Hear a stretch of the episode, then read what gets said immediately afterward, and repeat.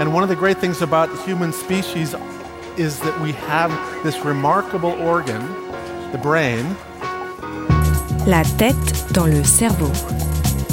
Biologie, cervelle, synapses, neurosciences, physique.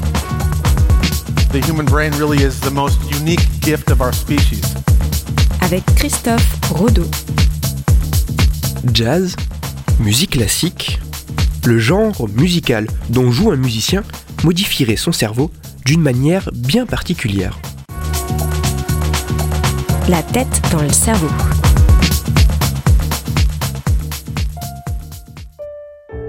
Il est connu depuis plusieurs années que le fait de jouer d'un instrument de musique modifie le fonctionnement cérébral.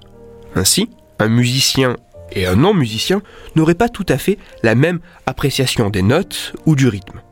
Et bien plus que de toucher seulement au seul registre musical, jouer de la musique pourrait avoir un impact sur certaines fonctions cognitives. Mais existe-t-il des différences entre les musiciens?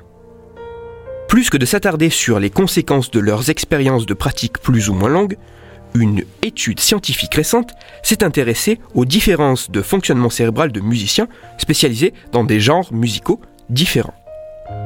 En d'autres termes et d'une manière un peu caricaturale, le fonctionnement cérébral d'un pianiste de musique classique est-il le même que celui d'un pianiste de jazz? Pour tenter de répondre à cette question, les scientifiques ont fait passer une expérience à ces deux types de pianistes. Les musiciens devaient tout simplement regarder une série de photos montrant une main sur un clavier de piano. Ils avaient pour tâche de reproduire sur leur propre piano les mêmes mouvements que ceux représentés sur les photos. Les pianistes devaient reproduire ces mouvements aussi vite et précisément que possible, tant en termes de touches jouées que de doigts sur ces touches. Ainsi, par exemple, si une photo montrait une main avec un index sur le Do, un majeur sur le Mi et un annulaire sur le Fa, le pianiste devait reproduire toutes ces notes avec les mêmes doigts. La difficulté de l'expérience provenait du fait que l'enchaînement des notes était truffé d'éléments dérangeants. Soit parce que, lors d'un accord, les notes imposées étaient une combinaison inhabituelle, soit parce que les doigts utilisés pour ces accords étaient incongrus. Durant toute l'expérience, les pianistes étaient équipés d'un casque d'électroencéphalographie, permettant notamment d'enregistrer l'activité électrique de leur cerveau.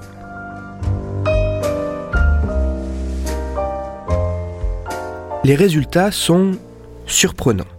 Les pianistes de musique classique ont plus de facilité à reproduire les positions de doigts inhabituelles comparées aux pianistes de jazz.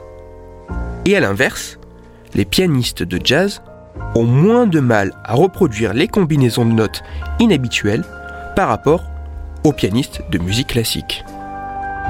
Au niveau cérébral, avant de jouer un accord, il y aurait d'abord un traitement des touches à jouer avant de planifier les mouvements à exécuter.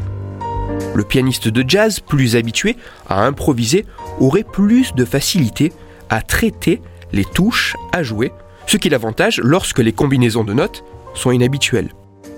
Les pianistes classiques, eux, plus habitués à travailler l'interprétation de morceaux précis, auraient plus de facilité dans les mouvements à exécuter, les avantageant ainsi lorsque les placements de doigts sont incongrus.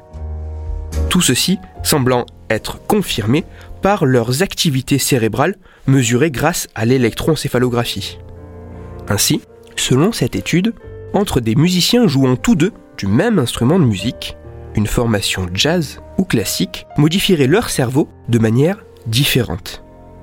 L'apprentissage d'un genre musical spécifique semble avoir un effet particulier sur la réorganisation du cerveau et son fonctionnement. C'est ce que l'on appelle la plasticité cérébrale. Toutes les références de ma chronique se trouveront sur mon site, Cerveau en argot, et pour approfondir la chronique d'aujourd'hui, je vous renvoie vers un article disponible sur Internet. L'article se nomme Jazz ou classique, le genre musical modifie le cerveau des musiciens. Il est écrit par Anne de Broise et il est à lire sur le site scienceevie.com. Pour discuter science et cerveau, vous pouvez me retrouver sur Twitter, christophe-rodo, et sur mon blog, Cerveau en argot. Je vous rappelle que si vous, auditeur, vous avez des questions ou des sujets dont vous voudriez que je parle, n'hésitez pas à me le faire savoir directement sur mon compte Twitter et j'essaierai d'y répondre dans une future chronique. Christophe Rodeau. La tête dans le cerveau.